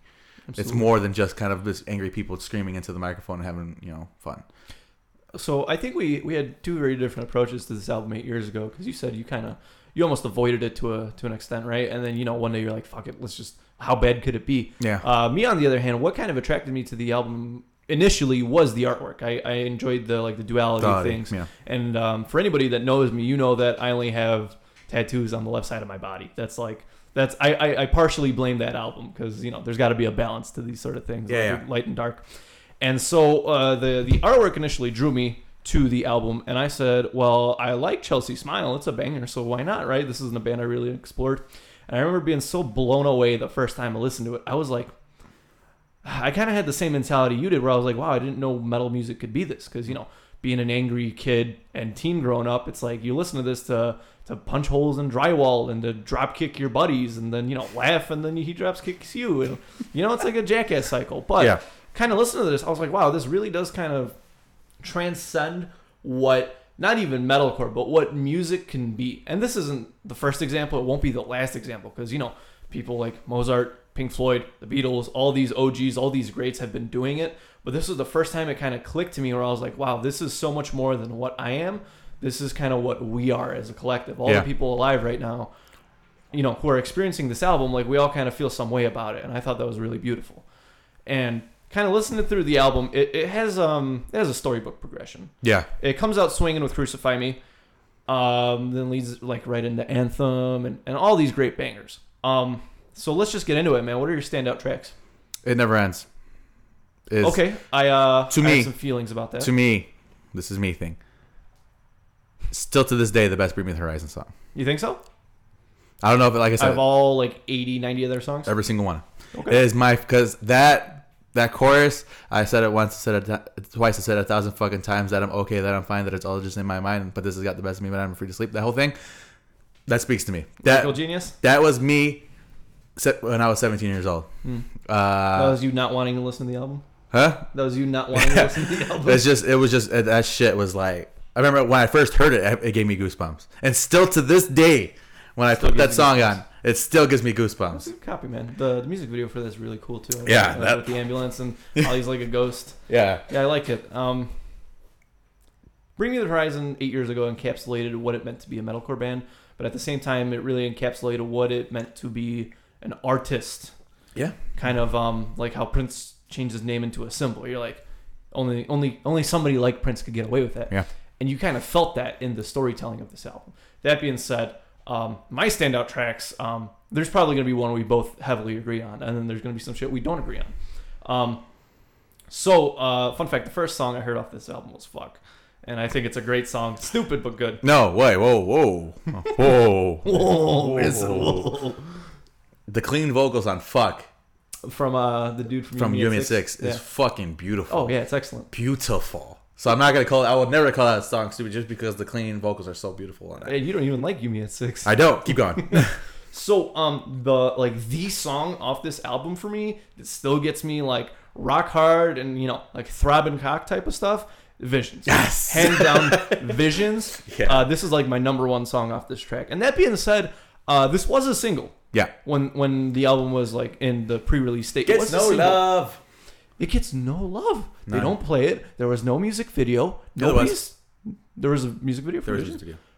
Okay, that being said, though, it doesn't get any love. No. because it never ends is like you know like the the next one, if not the big If, one. if they play a song off "There Is a Hell," it is. It never. Well, let me Or tell you. Place. Let me tell you this. When I saw them in London on Halloween two years ago, they played a song off this album that they will never play ever again. So I saw the last time they ever performed anything off this album, and you know this is just assumption because figure they're always going to play Chelsea Grin or I'm sorry Chelsea Smile. For, they're like "Oh, this is for our old fans, and then he like sings half of it, Yeah. right? Um, they're always going to do that because that's like the old song. They're not going to play "Tell Slater Not to Wash His Dick" or you know some some like they're not going to play "Plagues," you know. Um, the what, what do you think the song was off this list? They did the same set list as when we saw them with Underoath and Beartooth. At, the same uh, set. it was the same set plus this one song. It's last song. the Last time they play it, they said. Yeah, when we saw Crucify Me. at the Riv, yeah, they played Crucify Me on Halloween, and I was like, this is probably the last time anybody's ever gonna see Crucify Me live. Yeah. And I think this album deserves a ten year. It's probably not gonna get one. It should. It should. Don't get me wrong. It won't though. It won't, and that's a shame. So Visions is like the track for me, and then I love Home Sweet Hole. That's a good one. There's something about it. My girlfriend doesn't like that track, and she loves the album too. She thinks it's a masterpiece. She doesn't particularly love that track, and I don't know why. I just think it's such a great compliment, and it kind of blends the two styles of artsy but still like in your face, kind of heavy. Mm-hmm. And then Fox and the Wolf. I think that is such a great fucking closing track to any album Yeah. that minute 40 of just like rush down, beat you down, like Hunter Smite shit right there, just pow, pow, pow, pow. You know, like you're in my grasp, a Muzenkov type of shit, right, bro? and I think that is such a good way to end this. Wait, hold on. Why do you always go to a Muzenkov when it comes to your smite That's your boy, bro. He, he's not really my boy though. Oh, I play was your boy him. for a bit Yeah. because you played the nastiest Muzenkov I, I gosh I've never seen. But um, That's true. this album goes through a lot of influxes, a lot of I don't want to say high points and low points, but a lot of contrasting genres. Yes. Like, um, is it Deathbeds or is that the or is that the next album? Uh, Blacklist. Is it Blacklist? Yeah. yeah. Blacklist and Memorial are very uh, much on the softer side of the Yeah. spectrum, and they're still good tracks, and they fit well because uh, the production on this album is fucking great, and you know everybody knew what they were doing; they were on top of all their stuff. But then just to just to bring you down to that low point, you know, not quality wise, just um, just softer, you know, seeing softer music as the low point. Going down that low point and then ramping it way the fuck back up for the ending tracks. Mm-hmm. Wow, Yeah. you know, and like I said, it's a minute forty. You probably never played it live, or probably don't even remember the words to it. Yeah. Probably. But it was such a good like beat down to it because a lot of albums they come out swinging, then you got the low lull, and then you know they go out with a bang. But this, just the way it cultivated that end bang, mm-hmm. was was beautiful. Now, Visions is up there. Uh, what I like about Visions the most is the uncredited. I think it's Lights, the uncredited uh, female voc- vocalist part in that song. Do you hear it? Yeah, I hear. Because when I play it, like in the car, my wife can't hear it, but I can. I don't know if it's my ear, if I just have a better ear than her, which I do. Well, it, it's very um, Low. soft spoken. It's Yeah. all, it's like almost blended with the production. Yes. Um, that I think, like I said, I believe it's Lights. I think Lights is in there as well because Lights is on three songs on this album. She's in Crucify Me. Uh, she is in Don't Go, which is another song that's just yeah. absolutely fucking fantastic. Tear jerker. Yeah, it's beautifully Let your written. heart out. Yeah, it's beautifully written, uh, beautifully composed. The the orchestra is absolutely gorgeous. Um, and then that part of Visions where she you could hear her. She's Yeah. there, um, but like I said, a lot of people Not in the foreground. Yeah. Yeah. And I, I think it was an interesting three tracks to put her in. Don't Go was it's kind of the most obvious one. If you're gonna have uh, like a song like a tearjerker like that, you're gonna need some female soft female levity.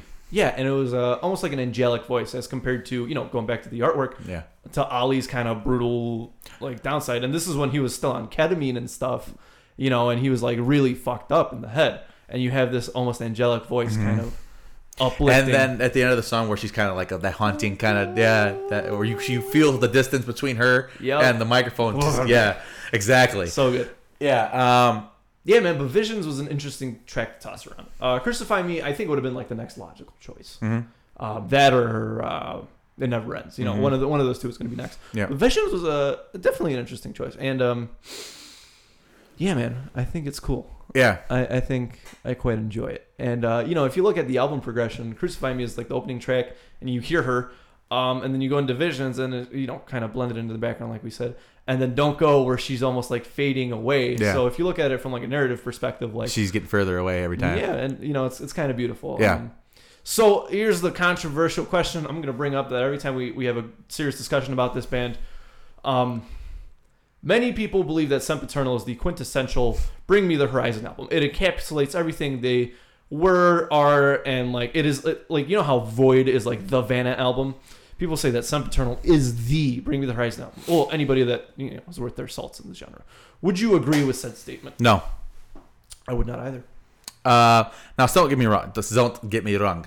Um, Sempiternal is a great album. It's fucking. It is a logical progression to Mhm. where they were going to where they are now. Um, and it brought them forward and kind of made them the forerunner in the scene.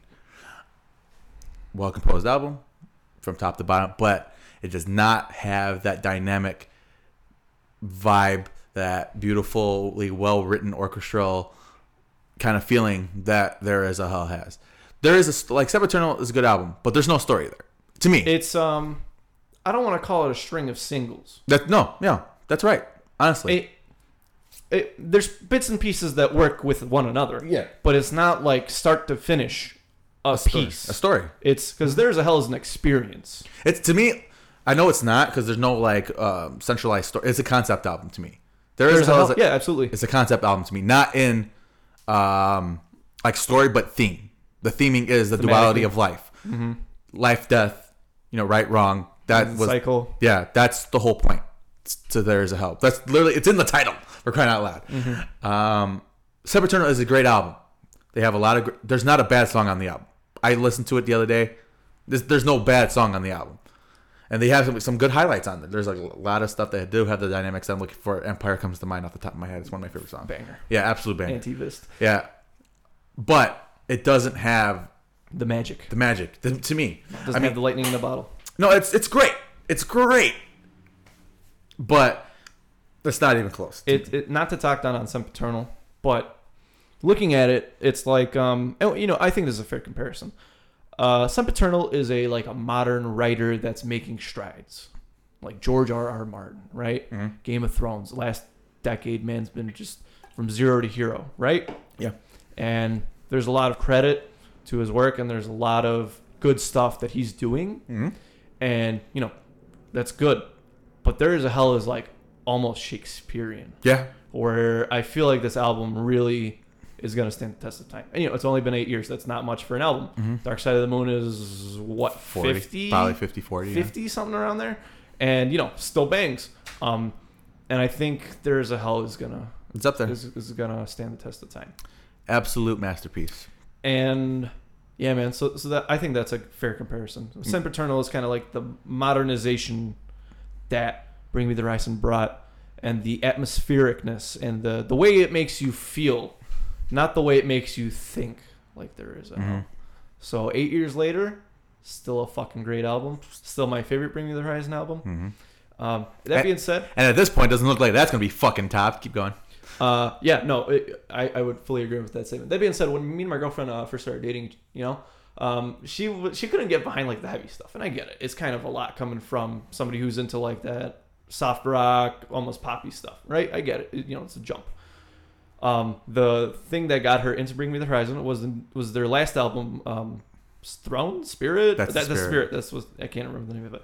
She's like, "Oh, you should show me this first. and I was like, "Go back and listen to Sempiternal." She's like, "Wow, Sempiternal is really good." I was like, "All right, you know, I waited a little bit. Now bit." you're ready. and I was, and you know, and she got adjusted to me blasting that like every time I die and like you know, like all the other heavier kind of stuff. And I was like, all right, go listen to There Is a Hell, and that's her favorite Bring Me the Horizon album. Mhm. And this is coming from somebody who didn't grow up with the album, so they can't look at it through those nostalgia glasses that we did. This is somebody who listened the first their first listen through of this album was two years ago, maybe three, and it's their favorite Bring Me the Horizon album.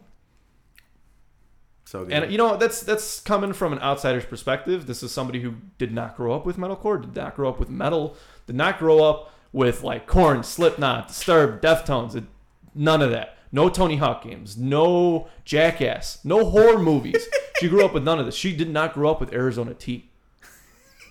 and she came and she she came to fruition and, and loved The only There's a Mike. Myers she knows is the one from Shrek. So that was our discussion. I, Yeah. well, I think we put a good like what twenty minutes into that. yeah, that was a little bit longer than I Um, expected. If you haven't listened to the Rise of Hell recently, honestly, go back and it's the reason that got me into Bring Me the Horizon. It, it is hands down because Suicide Season was good. It wasn't. It was was an album I came back to, and Sempiternal was great. It was breakthrough. It was so ahead of its time. But there is a hell, man. There really is a hell. yeah, Believe me, yeah, I've, seen, it. Yes, sir. All right, let's get into the next topic before we just start discussing this again. so, um, all that remains dropped a track out of the. I don't want to say out of nowhere because they've been doing stuff consistently. Um, what was the last time you felt something for an All That Remains song? This calling. This guy. Yeah. Is that off Overcome? No, that's all no, that's Fall of Ideals. Um, so I actually went a little later than that with like two weeks, and that was off Overcome. That was the, probably the last time that that band made me feel something. And Fall of Ideals is hands down one of the most influential albums on me all time. The Air That I Breathe is such a good fucking song, Yeah, dude. Oh. a six. oh. Anything off that album Yeah. Hardcore bangs. Um, very very early metalcore days. Yes. Um, that being said, Before they it became dad metal. yeah, and they had this kind of gray period between like 2010 and I would say like now, where it was like all that remains, bro. Like dad metal, bro. You they opening up for Avenged Sevenfold and like Mm-hmm. you know, and like Queens of the Stone Age, and you know, oh that's kind of a weird one, but you know what I'm trying to get, Yeah. right?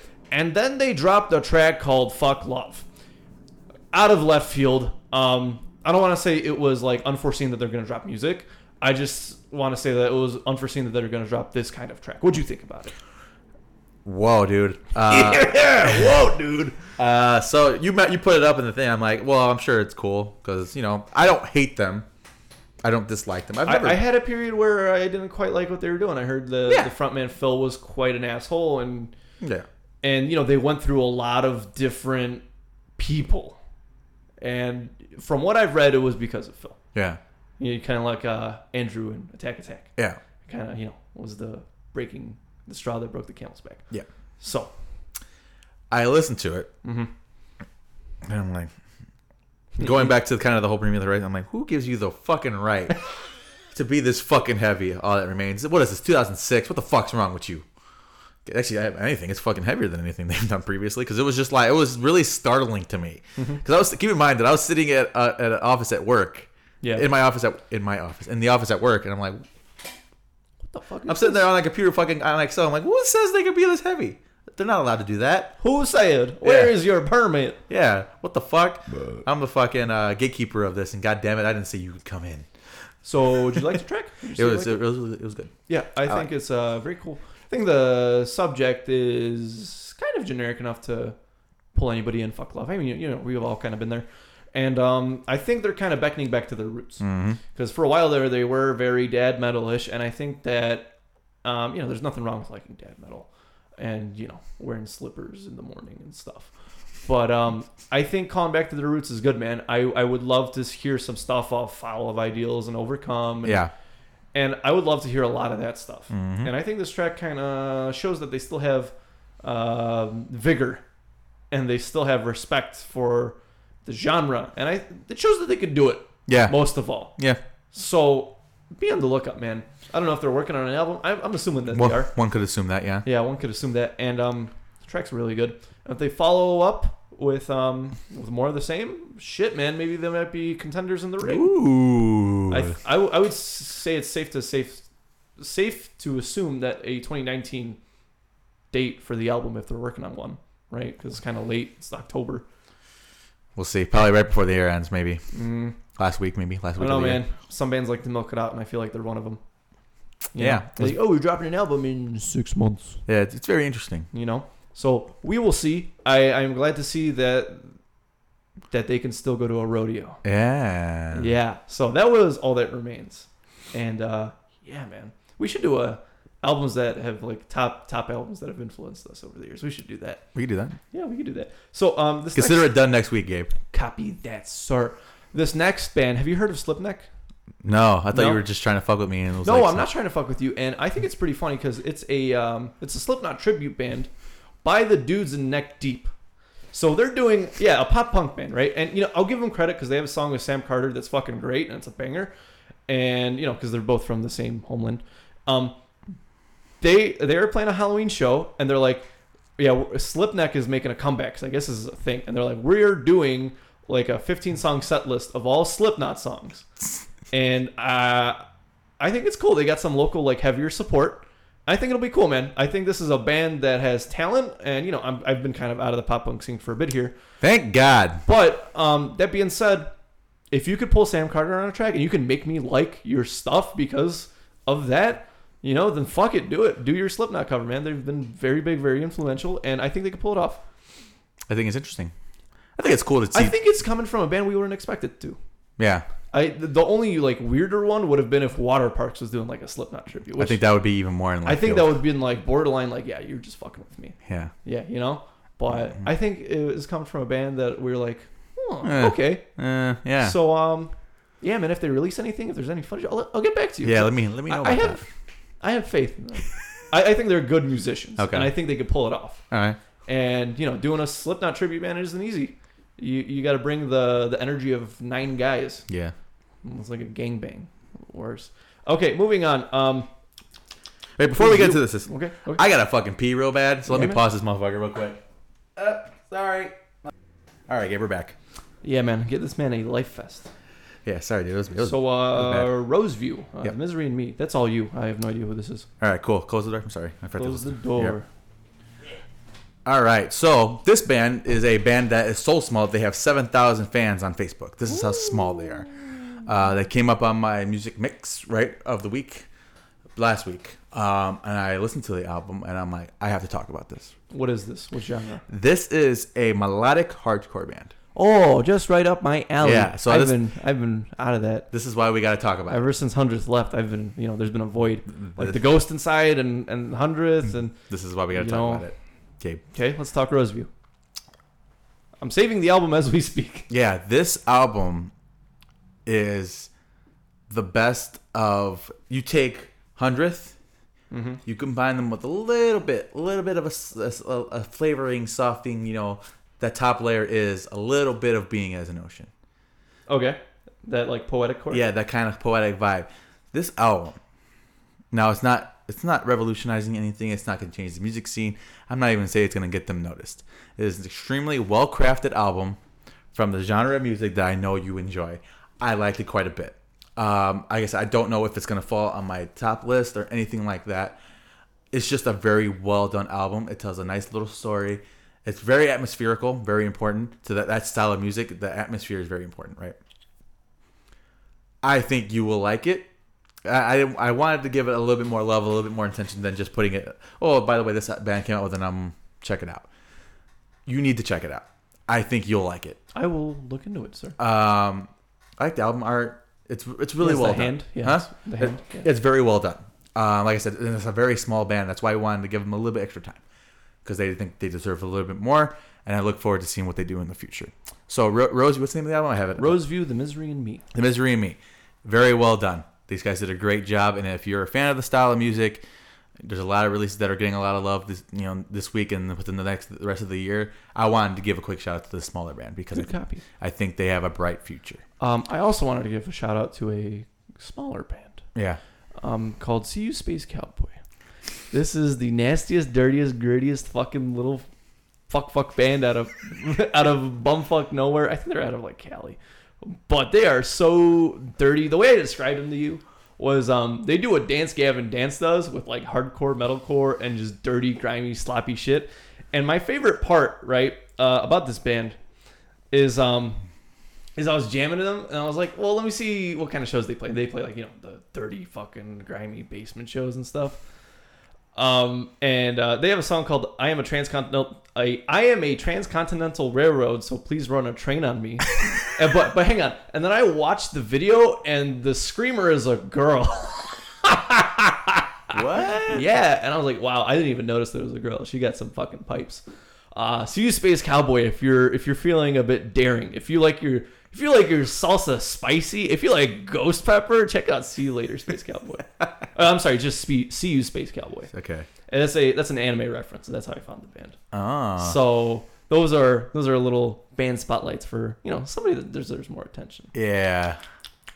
So, um, Here we are. let's get to the big one. This was your anticipated album, right? Your anticipated AOTY album of the year. Yep. Uh, Ice Nine Kills the Silver Scream came out October 5th, this Friday. I did. Uh, I listened to it. You listen to it. Let's talk some Ice Nine Kills. All right. You want to do how you want to do this? You want to do this track by track, overall opinion? What do you What do you? Feel? Um, I like to do initial impressions first. All right. Want me to start or you to start? I'll start.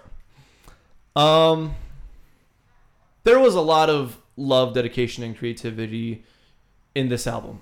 Um, you could tell that Spencer Charnas and all the other guys, uh, they love their craft and they love Halloween. They love being spooky boys, and I don't think it's easy. Um, I would I would say if if you have a gimmick like this, maybe it would start off being easy. You know, because gimmicks are I don't want to say a cop out. They're not.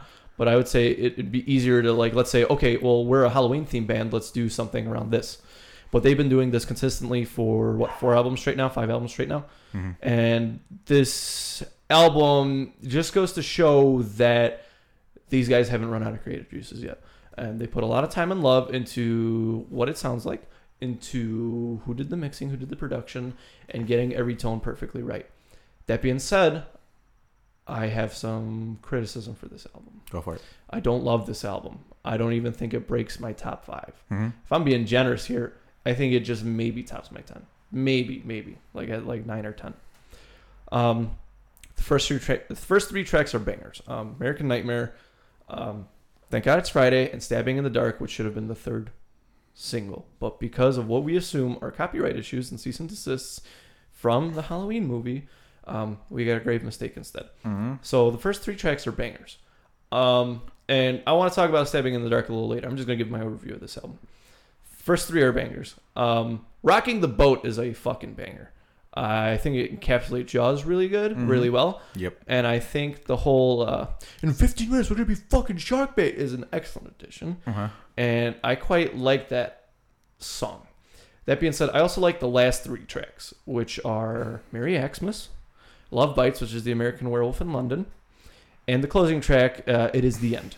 I think JR's integration, uh, JR is the trumpet player from Less Than Jake, which is a band I quite like.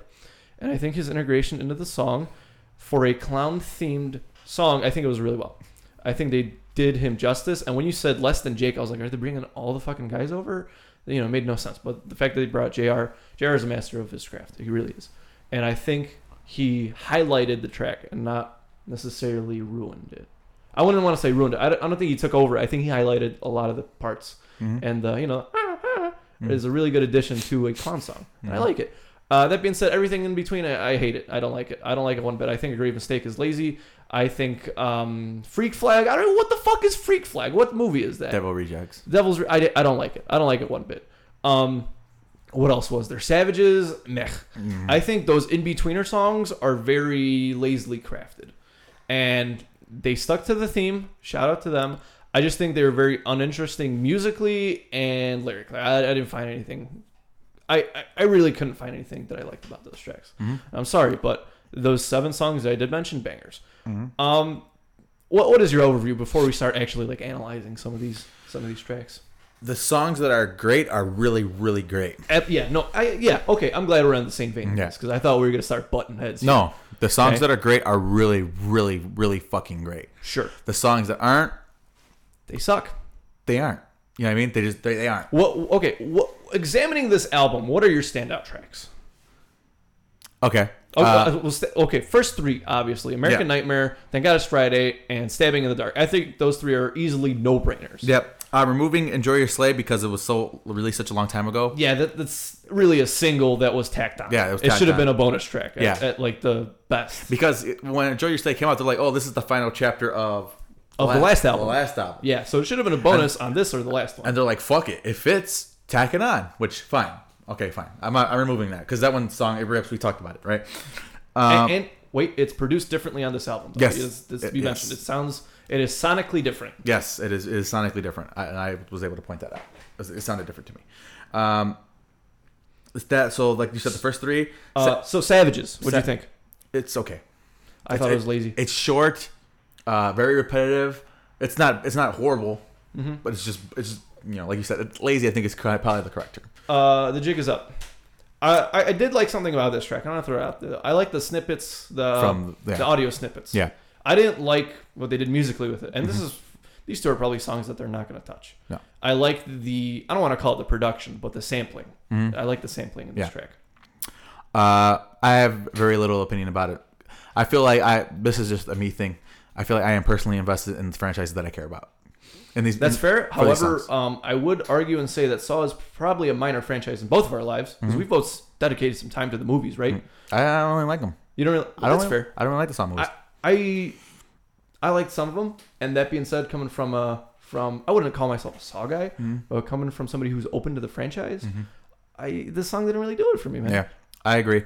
Uh, a great mistake we talked about. If this anything, great mistake kind of flattened my opinion on the album because, well, my thing is like I think it's at the it's, it brought me back to reality because not every song is going to be the, the you know the at the level The that point. yeah the, at the other one as the other ones were. Okay. but um, yeah, rocking the boat I enjoyed. Uh, Rocking the Boat is fucking excellent. I Yeah. didn't like it at first, but then I sat down and I was like, wow, this, Yeah. is, this is quite I, well. I liked it. I liked the guitar riff, the opening intro. The Mm-hmm. I thought that was good. Very very cool. Uh, Joy, so we talked about it already. Skip. Freak Flag, skip. Skip. Uh, the world in my hands. Not even a fucking horror movie. Why is this movie? But what what movie? Edward Scissorhands. It's not even a fucking horror movie. So you telling me that they put an Edward Scissorhands on a horror album, but The Omen wasn't included? Get the fuck out of here. Um, that being said, you're not going to include. Well, I would understand Alien because that's like you know Devil Wears Prada covered that, but like uh, a movie I rediscovered that I've loved for years, Pumpkinhead. Mm-hmm. Not Pumpkinhead. We're not going to talk about Pumpkinhead. Um, you know the you, The, you like a- a, the Omen, which won a Yeah. fucking Oscar.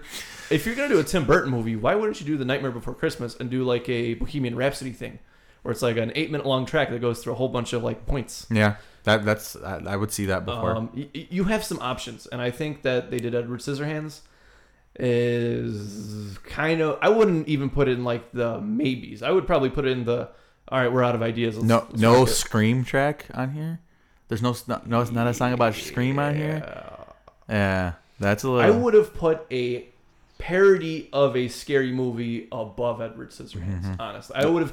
I if they did a like a like a joke song. I want to. I don't want to say joke song, but if they did a a song dedicated to like the scary movie franchise and how it's kind of making fun of Halloween, I think that would have been creative. Mm-hmm. Yeah. I think that would have been outside of the box. and levity. Yeah, I mean you need that a little bit. yeah, and and it, it would have been a interesting venture Yeah. as opposed to sticking to you know the movie. And, and like uh, fucking, if we're gonna like, if Edward Scissorhands on here, fucking put Batman on here because it's like it's all atmosphere. That's all fucking Tim Burton movies are. They're all the atmosphere. They all have the spooky, creepy boy atmosphere. Like, anyway, moving on. Uh, Merry Axe-Mas is very good, very heavy. Uh, is the heaviest track off the album. Yep. Uh, Very that, what'd you think of that breakdown?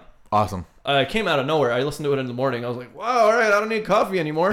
it was thick and grimy, and Yeah. I Yeah. thought that was an excellent. Fucking addition. awesome. Yeah. Um, Love Bites is probably the. Um, I don't want to say the softest track. It is quite enjoyable. I didn't like it. You didn't like the track? Don't like it. That's fair. I Yep. thought it was good. Um, and I, you know, I, I think we each get one. You like Grave Mistake. I didn't enjoy Mm-hmm. it whatsoever. It's your, it's your medium. Yeah. It's not your favorite, but it's you like it. I, I like Love Bites. Yeah. And then it is the end. What'd you think? Fucking hysterical. This is all. Oh, I'm sorry. It includes Buddy too. I'm so sorry. Happened? It includes uh, Buddy Yeah. from uh, Less Than Jake. Fucking, uh, this is all out of hand, just like Georgie. Come on, that's fucking. That shit had me dying, dude. I was at work, I was laughing my ass off. Float down here. Yeah, it was I thought funny. It was funny. I enjoyed it. I liked it. this was easily the most creative track off the album, Fair enough. and I think they took ventures and you know, kind of beckoning back to their ska roots. Uh, they called the they called the masters of you know the, The, the innovators of ska. Yeah, Yeah. and it worked. It worked very well. I kind of covered it that the whole clown song that works well with the trumpet and the horn. And um, I just thought it was great, man. I really liked that series, and I think the song did it justice. Yeah. And I liked the dialogue in the beginning between Spencer and the other guy, where he's like, "Come on, Georgie." Yeah. And I thought that was really good. Yeah. I enjoyed it. It was funny. Um, uh, overall, as I stated before, the albums, the songs that are really good are really, really, really fucking Yeah, good. The songs the that are- bangers are standouts. Yeah, than the ones that aren't aren't. So um, I think it cracks the top five Your top five? That's pretty bold. as of right now. That's that's bold. I think it drops the plot in you a little bit. What? Yeah. Now, What, my, it was, that's five. It's, it's it's the lowest one I got right now. Um, like as of right now. Okay. And now as we come around to the end, of the, I say if the, even if the year ended right now, and I had the time to reevaluate, doesn't necessarily mean it's going to make it. Okay, so it's approaching five. It's approaching five. Um, it's going to be. I have a feeling this whole thing, this whole list is going to be completely reorganized when the architects comes out with their shit, anyways. And, so and Silent Planet. Yeah. Oh, you bumped it. yeah, that too. Uh, so we'll see. I enjoyed it. It was a lot of fun. Uh, Stabbing in the dark just fucking speaks to me So let's talk about every track. fucking way. Um, my first thought, because this is the song that I was looking forward to. This and "It Is the End," because those are those are the two big ones that I wanted to hear. Um, "Stabbing in the Dark," I think what it does well is really encapsulate the John Carpenter vibe. Because initially hearing it, it's um, it's a repeating one note for like the second verse or the or the chorus, like Yeah. around that area. It was like boom, boom, Boom, boom, boom, yeah. and I was like, okay, I get it. That's a John Carpenter trademark. They can't incorporate the whole. Yeah. Because I would have done that as the intro. That would have made Huh. more more sense to me. It was more. It's the the dun, like Yeah. shifted up an octave, where it's kind of ding, ding, a little bit more consonant. Yeah, you and want. so you know, initially I thought I was like, okay, uh, that's one way to do it. But then reevaluating it, I think they did it really well because it it kind of tells the story of Michael Myers quite well, Yeah. and I like it. And and I think what I'm trying to say is that they they pay homage to uh, Moustapha Akkad and Carpenter and everybody that's been involved with the Halloween franchise without necessarily ripping a page from the book. They're mm-hmm. not plagiarizing, they're not taking something word for word, mm-hmm. they're interpreting it. And they're doing almost an adaptation of what John Carpenter did. Granted, it's not, you know, as musically creative or progressive, but I think it kind of encapsulates what he did for the franchise, that dynamic keyboard piano that we've known to grow and love. Now, what's most important, and even about the songs that I don't like or that I'm not as big on, what's most important, I feel like every song encapsulates the atmosphere of the song that it, of the story that it represents, from top to bottom. American Nightmare, they had that kind of that woo kind of yeah, that spooky yeah, that whole thing. Um, you know, from Thank God It's Friday, having Jason's mom talk like these things are important to the story, and they have those elements that make it what it is. Um, Halloween is probably the prime example of that. Um, because even like you said, it's not straight up ripping off the, the, Yeah. the score, but it's a nod. He's like, I I see you. You know what I mean? Um, and uh, it's the stab. It's just it's my favorite song on the album. Is it? It- Mi- mine hasn't changed. know, No, mine is still American, American Nightmare? that's fair. But um, I like the album. Uh, not I'm not gonna be negative on it. I think they did a good job. I I'm gonna give it a five out of ten. It's like a two and a half, maybe a three on a good day out of Mm-hmm. 10 Or I'm sorry, three out of five. If they cut the fat off and say they did six, seven songs EP, would you like it more? Yeah. Yeah, it's it's the it's the the, the fat that you don't like. Um, since I like doing food comparisons, there's just maybe too much fat to chew through to get to the good juicy steak part. Okay. So kind of working off what you said. Uh-huh. I also want to mention that I like the sampling and stabbing in the dark as well. When it's the cop over the radio, Yeah, like, Michael uh, Myers, shoot to kill. Michael Yeah, Myers on Orange Street. yeah, He is armed and dangerous. Shoot to kill. Shoot to kill. That was a good. That was good. Yeah. That was our review of the Silver Scream. Do you have any closing comments on it? Uh, It- did it live up to your hype? I think it was very hard for it too. That's fair. I think it's unfair for. Do you think it's because of what they're trying to do? No, I think um, Spooky Boys, or do you think you just hyped it up to like God tier? I think it's a little bit of both. Um, not every song. I think because we heard the songs that were released, American Nightmare, and it set the bar extremely high, too high. Not every song was going to perfectly encapsulate the uh, the story that it told. Okay, and Stabbing in the Dark should have been the third single. I think we both agree on that. Fun fact: uh, A, they posted a picture of a night Michael Myers mask on Twitter. I'm sure you saw it. Yes, What the? with the nine on it. Yeah. And number two, on Apple on iTunes Music, they have stars next to singles. That song has a star next to it. Stabbing in the Dark. Has a star next to it.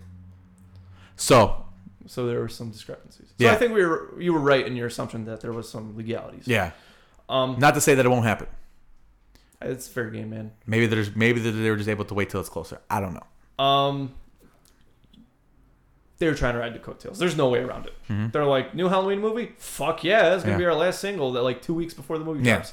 And you know, whoever who's releasing Halloween, the- This is Universal Studios. I yeah, they probably didn't like that one bit. Mm-mm. Um, We'll see though. that being said, I kind of wanted to examine something. Um, so like I was saying, "Stabbing in the Dark" should have been the third single. It should have. It was made most sense. Should have been the well. What'd you say? Should have been the. Well, it depends on how you look at it. I'm biased, so uh, I, I'm not gonna. Pull, I'm biased. Halloween's one of my favorite franchises of all time. We talked about it. I think American been- Nightmare set the bar really high. Mhm. I didn't like Think God. I, I like Thank God It's Friday. I didn't like it as much. Mhm. Um, I think thought that's it was a your. good- I think that's your bias. Yeah, that, that might be my bias. No, I, but ignoring the whole Nightmare on Elm Street thing, I think American Nightmare is catchy. I think there's some guttural screams on it, and I think the guitar play is really good, and I like it. You got some differing opinions. I think, if based on what you described Uh huh.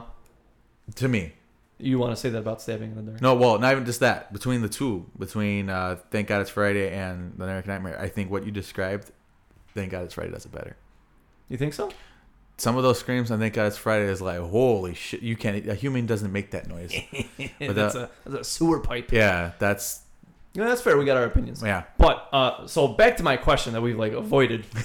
um, if stabbing in the dark wasn't the next single, which it wasn't, and we couldn't pick a grave mistake, what would have been your next single for the song, for the album, I should say? Merry Axe-Mas. That that would have been my go-to as well. But but I think the beauty of Merry Axe-Mas was the surprise of it, because they hit. Yeah, go ahead. Yeah, go- It's gonna be the last single of the album because it's gonna come out during Christmas. Oh yeah, copy that. But but we know what to expect from it though, because you know if you're interested in the album, you've probably heard it by now. And I think the beauty of that song was that when you heard it, you're like, wow, this goes balls to the wall heavy. Mhm. I love the Christmas bells, man, Yeah, it's great. That song does a lot of good stuff. and the, the dashing through the snow.